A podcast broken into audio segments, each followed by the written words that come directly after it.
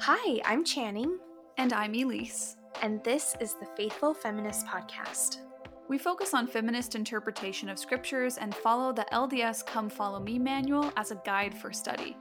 We understand that scriptures can be a tricky endeavor for readers, but we also believe sacred texts contain really compelling examples of loving and liberating relationships with the divine, others, and ourselves.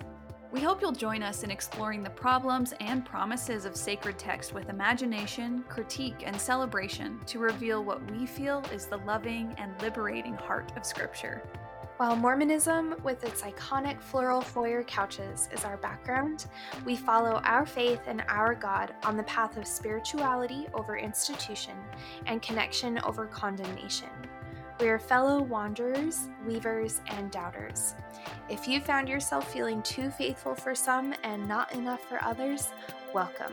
We've saved you a seat on the soft chairs. Hi, everyone.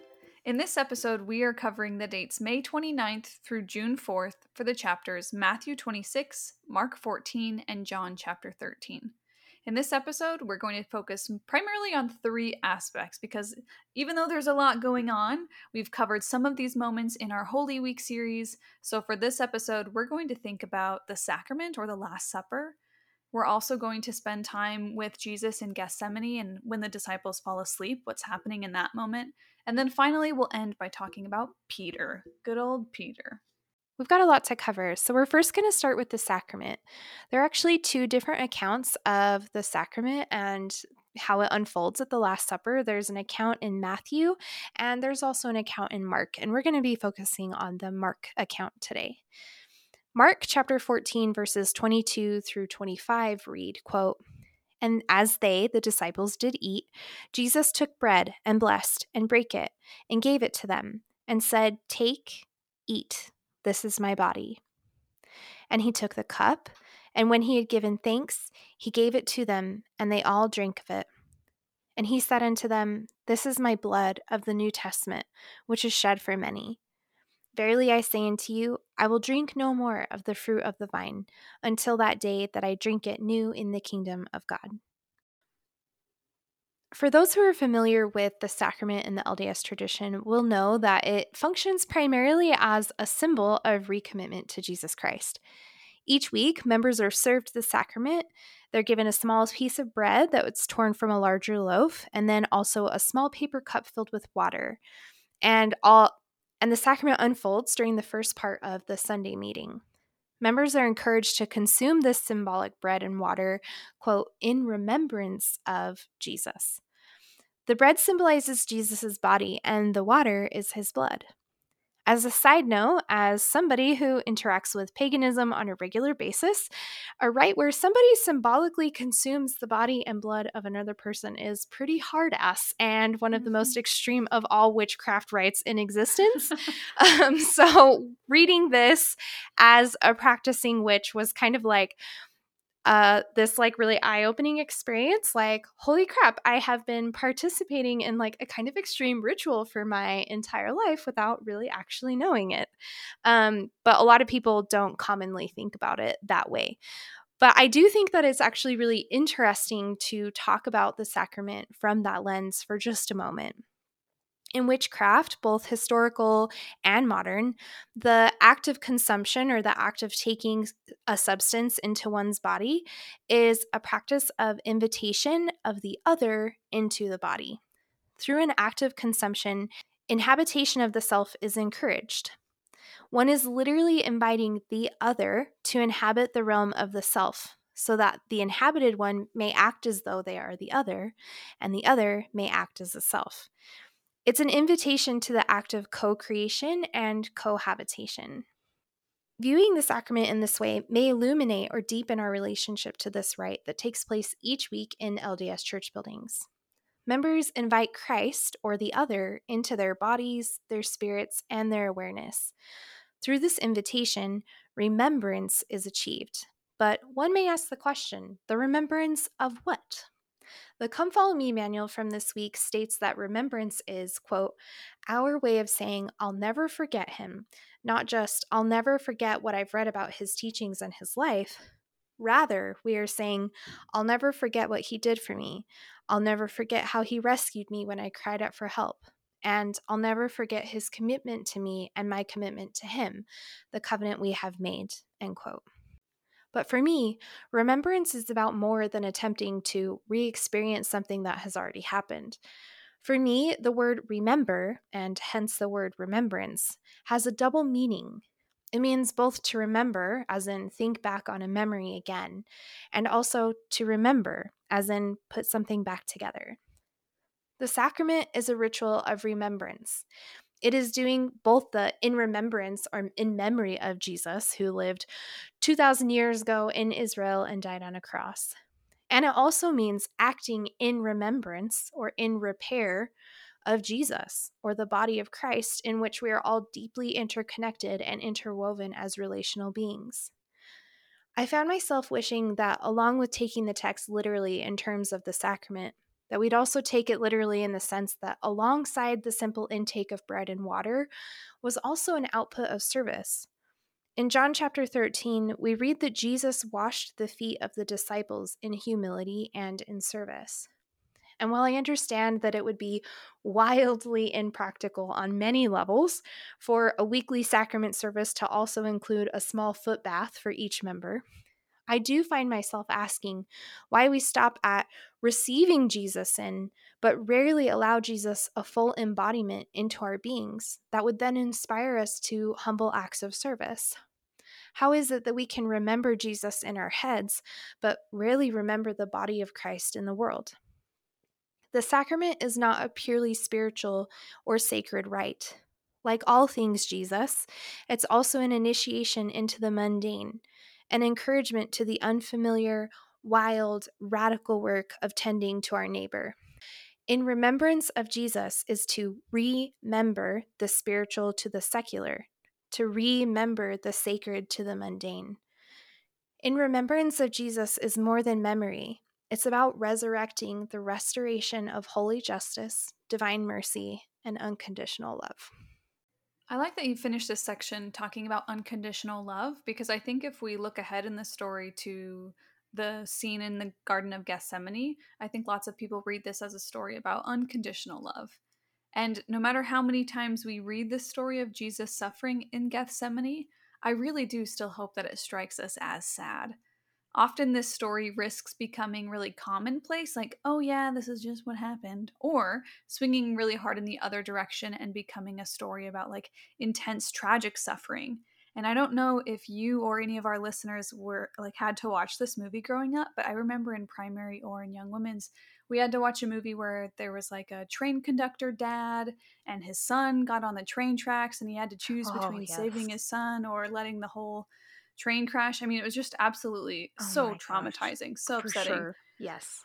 And so I don't know what it is for people this week as they're reading this story, but for me, I'm just feeling so sad, mostly because we've been working with pieces or moments or stories of Jesus for the last three and a half years exclusively on the podcast.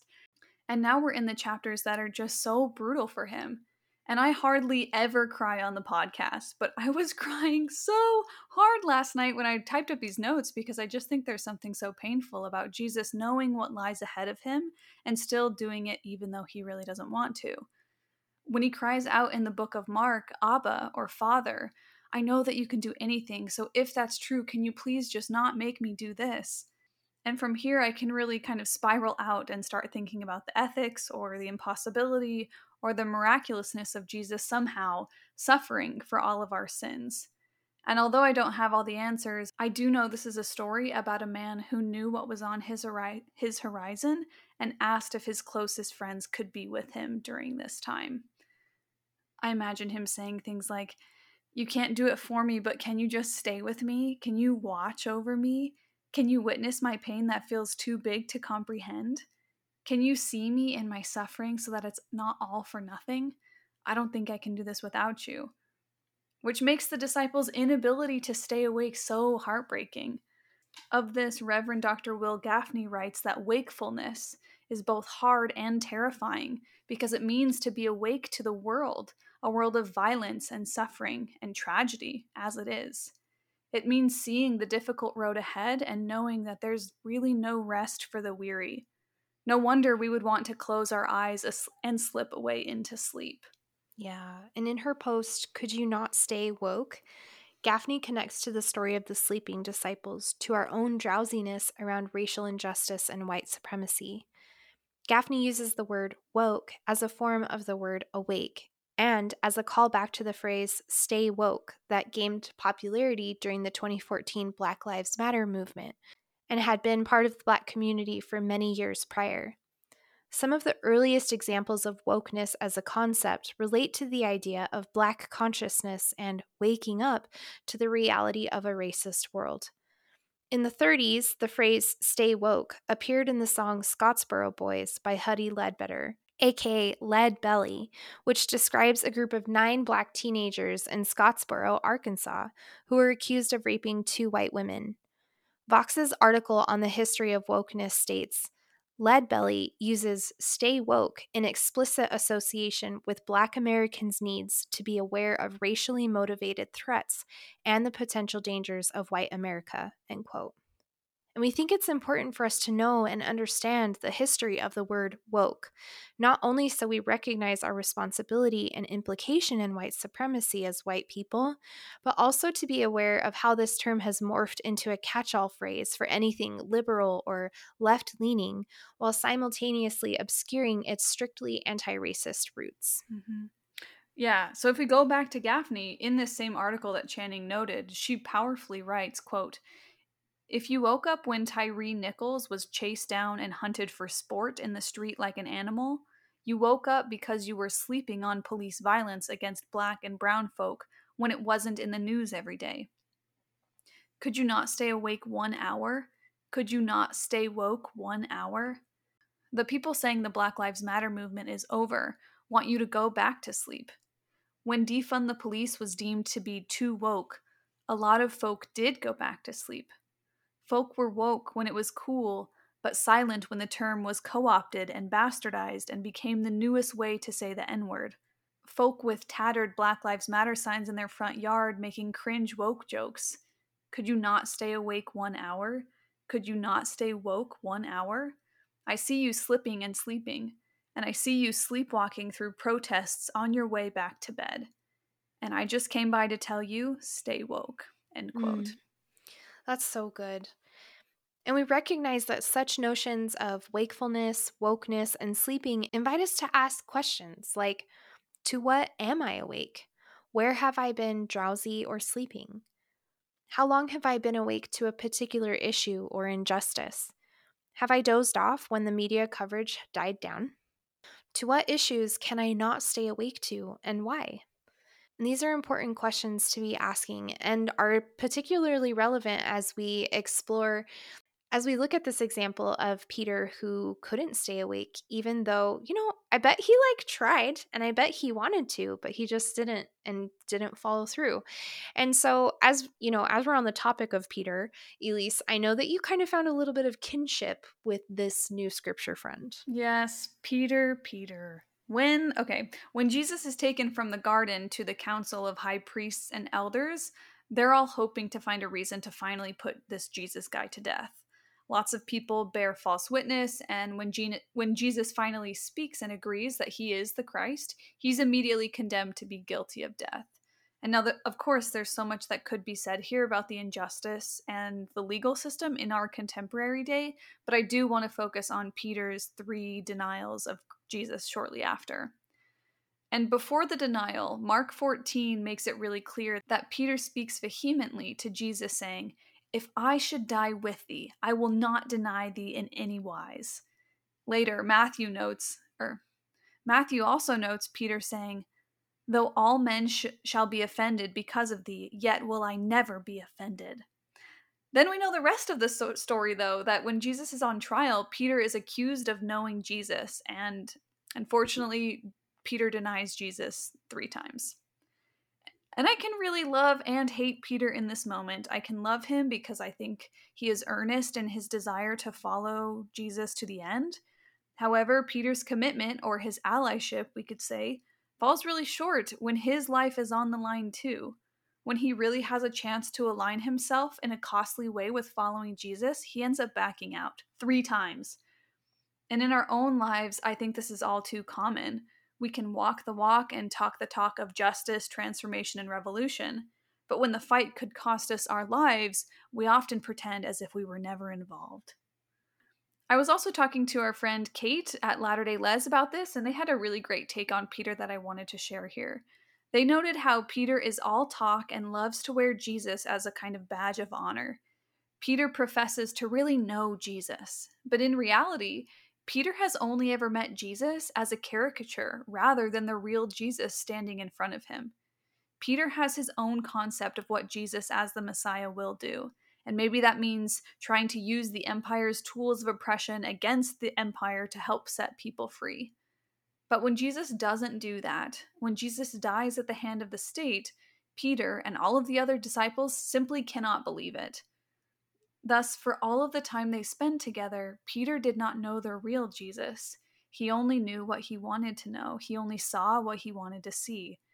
So when times get tough and Peter has a choice to stand with the real Jesus, the Jesus who is anti empire and going to be put to death, Peter pretends to know nothing of this man.